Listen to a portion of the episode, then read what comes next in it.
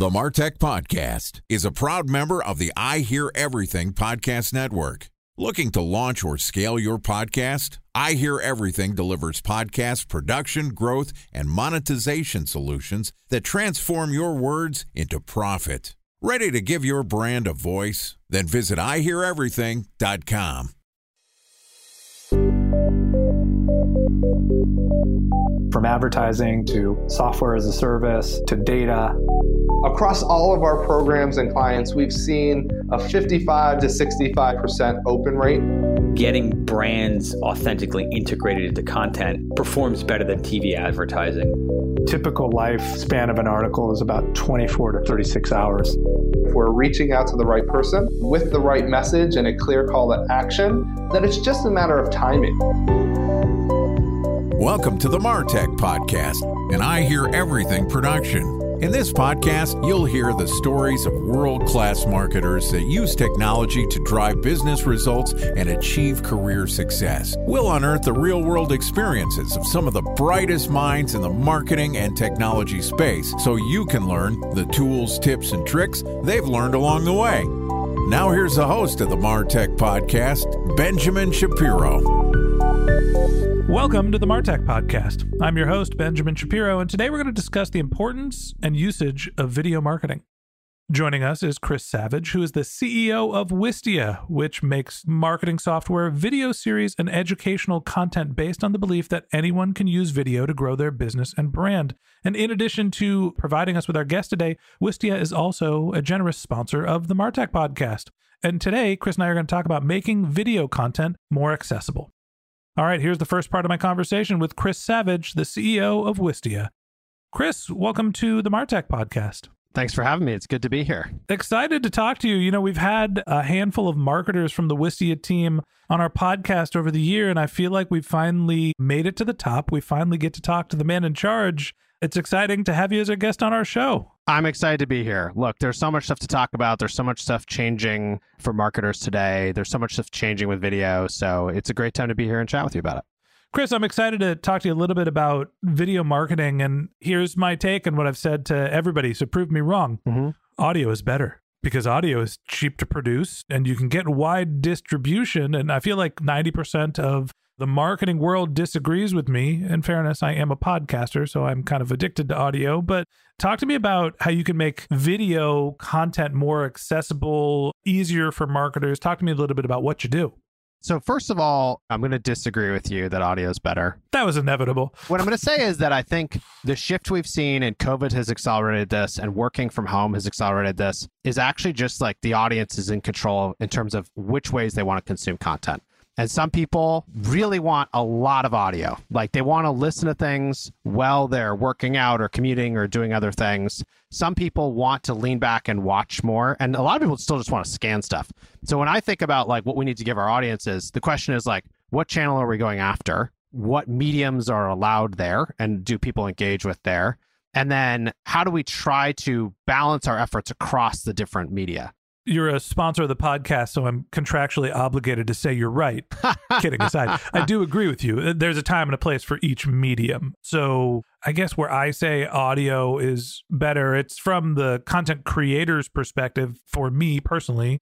I didn't want to be on video all of the time. Sometimes I don't feel like brushing my teeth or combing my hair. And I always make the crack, you know, face for radio. But I always wanted to be able to produce content at scale. And when you're thinking about a marketing channel, often it is about consistency. So, what are you seeing that not only makes B2B content accessible for the end consumer? Hey, I want to lean back, I want to watch something entertaining but also making it accessible for the marketers. How can we figure out how to make video something we can all produce?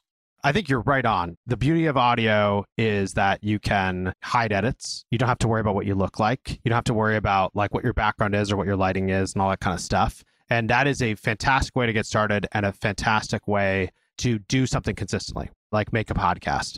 I think one thing that I've seen, and this seems to me like accelerated by remote work and the fact that people are treating podcasts differently is like we're just seeing a lot more content of people literally releasing the Zoom footage or we're using Squadcast today, but using releasing the footage that's a byproduct of the recording and giving it to folks so that in case you're covering something in the podcast that would be aided by a visual, you can actually like put it in. Or if you just want to see people's faces to have like more of a connection, you can do that. And then the other thing I've seen is that a lot of podcasts they can maintain their audience with audio, but the way that you can grow them is with video, partially because a lot of the social media channels are so video centric, right? Like that's one of the big changes of the last few years is that the main currency across all social channels is video. And so what I say for people getting started is look at what you're already producing. So in the podcast example, you're you figured out how to make a podcast. That's amazing. Can you take key clips from that podcast and release it as samples as ways to get people to pay attention and to pull them in from the other channels? And I think that's kind of like the podcast example, but there are so many examples we see every day of folks who end up figuring out, oh, wait, if I just record myself and my screen doing this presentation, I can make a product video or I can make a down and dirty, easy launch video. And the goal is not to replace every launch video that you're ever going to make by doing it yourself and doing it at home, like showing your bedroom or something. But the playing field has changed so much because of COVID that everyone's kind of been reset around like, what is the most authentic thing? And that's given permission for all of us, I think, to use video in ways that we couldn't use it before.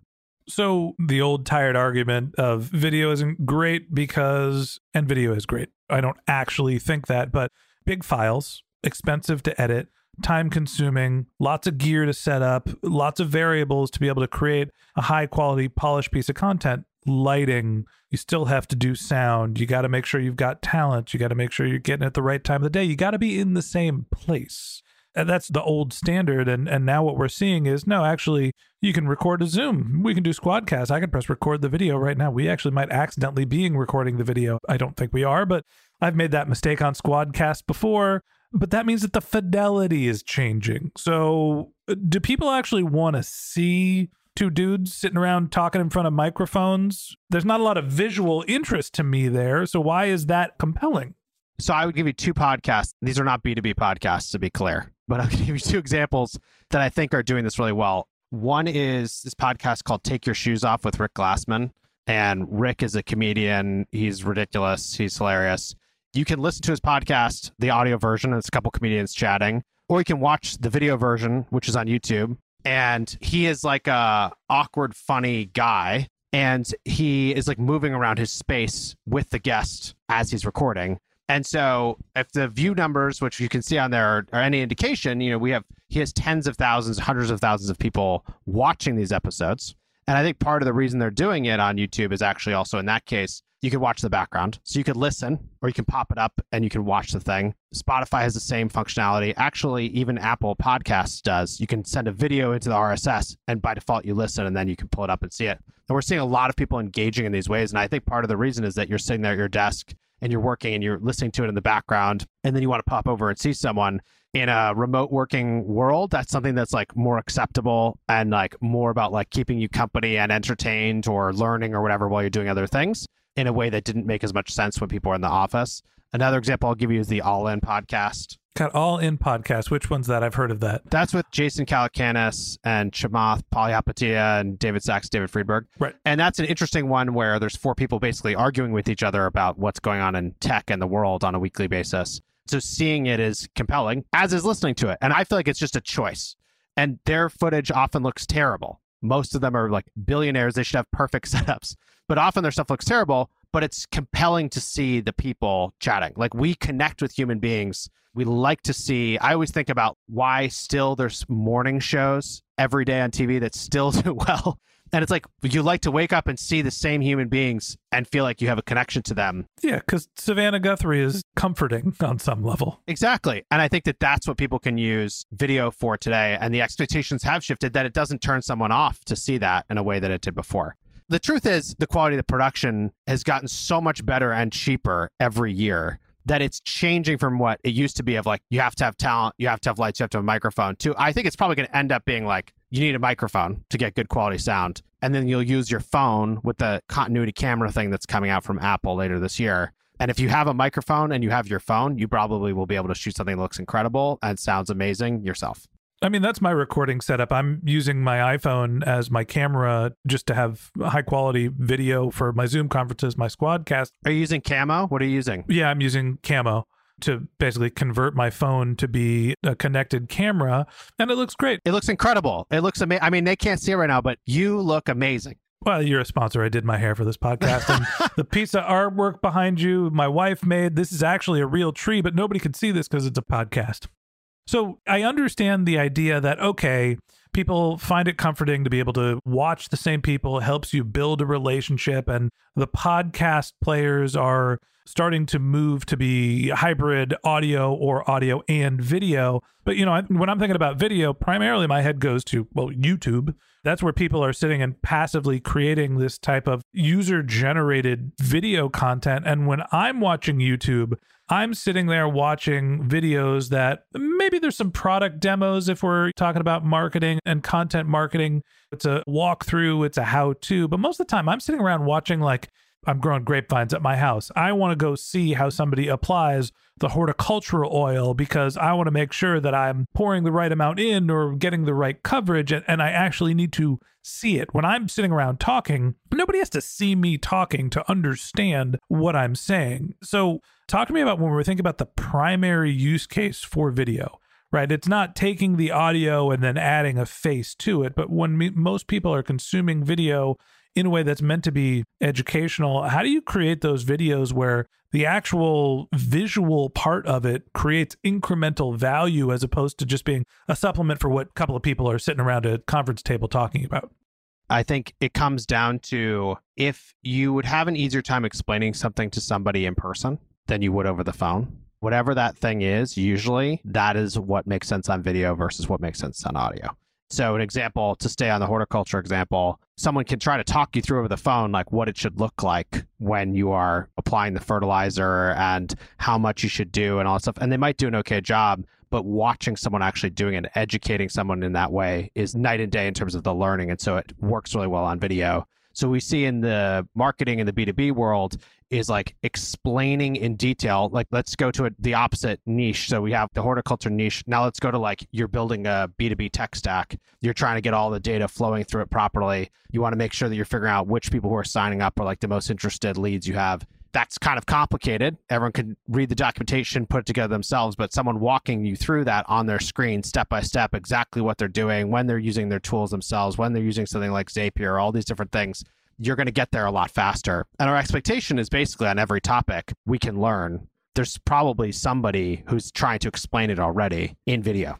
And what you're talking about is exactly how people use YouTube and also what people are starting to do with TikTok and Reels as well. Then it seems like there's a generational change in terms of the default of where people are going to when they're looking for that educational content. But the other thing I would say is just when the trust really matters, like if it's a really complicated thing or you're dealing with a complicated topic, if someone can build a relationship with a person or a brand that they really trust, they will pick that person or brand over and over instead of always looking for a different person explaining horticulture. Like probably you find someone you like, you connect with them, the way that they communicate, what they talk about, then you keep watching their stuff. That same exact thing is true in B2B. I think we forget that everyone is like, you're trying to grow your trees or you're trying to grow your grapevines. People are trying to grow careers. How do you help them do that? And how do you do that well with content? So, talk to me about some of the applications that are useful in producing this content. You know, I think of a video product that's got a lot of traction over the last few years, Loom. There's kind of the loomification of screen grabbing, where I know Wistia has a competitive product as well, Soapbox, mm-hmm. where you're able to record a video that is walking through a browser based session. And you can do education, and then that's useful for creating some product demos. You know, when I think of that, usage of video. Okay, great. I want to show you what I'm looking at and walk you through how to do something. To me, that creates compelling content for marketers. There's a useful application in terms of education.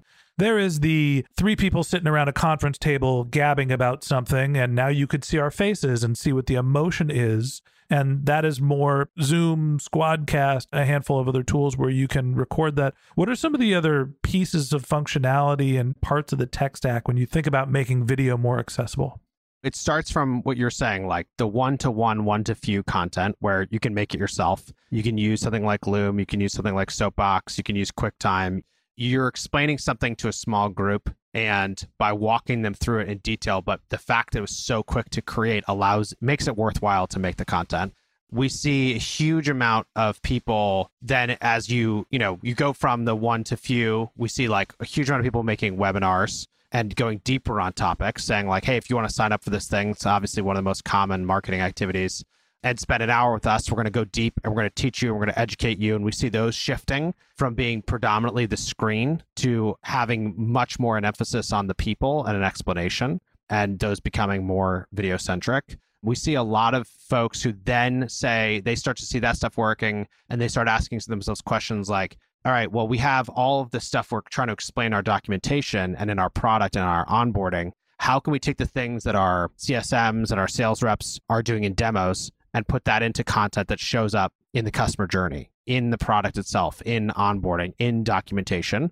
And then it works its way up to as you get more comfortable with all of these things and there's just more of a fluency with video. If you haven't been doing it yet you start taking the most polished versions of these things and making the customer testimonials and the product overviews and the launch videos and eventually get to branded content where instead of just advertising on someone else's content you start making your own.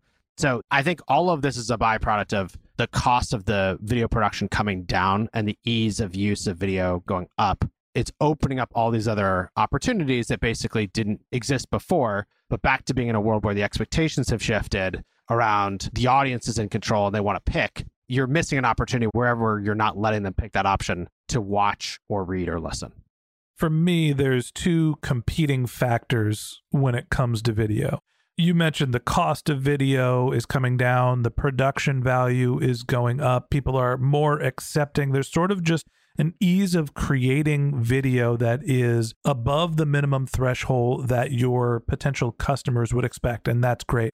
On the flip side, I've got two young kids, two and five years old. And so my level of consistency with sleep is, let's call it inconsistent as best. And so I'm not hopping on a video every day until I'm able to sleep through the night consistency because I don't want everybody seeing the bags under my eyes. We're going to stick with a podcast at least for another year until little Eliot Shapiro figures out how to make it through the night seven days a week. And that wraps up this episode of the Martech Podcast. Thanks for listening to my conversation with Chris Savage, the CEO of Wistia. Join us again tomorrow when Chris and I continue the conversation talking about human centric B2B content that resonates. If you can't wait until our next episode and you'd like to learn more about Chris, you can find a link to his LinkedIn profile in our show notes. You can contact him on Twitter, where his handle is C Savage, that's C S A V A G E, or you could visit his company's website, which is wistia.com, W I S T I A.com.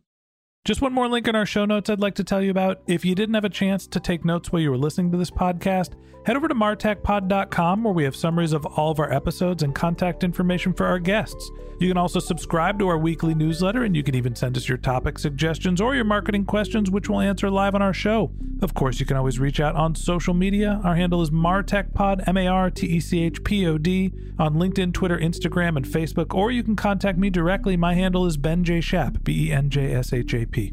And if you haven't subscribed yet and you want a daily stream of marketing and technology knowledge in your podcast feed, we're going to publish an episode every day this year. So hit the subscribe button in your podcast app and we'll be back in your feed tomorrow morning. All right, that's it for today. But until next time, my advice is to just focus on keeping your customers happy.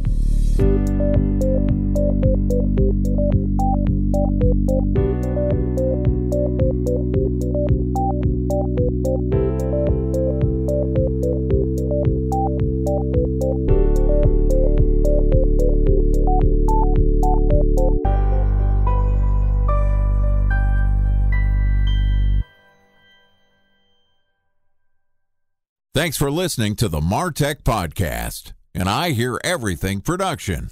Looking to launch or scale a podcast like this one for your brand? Then visit iheareverything.com.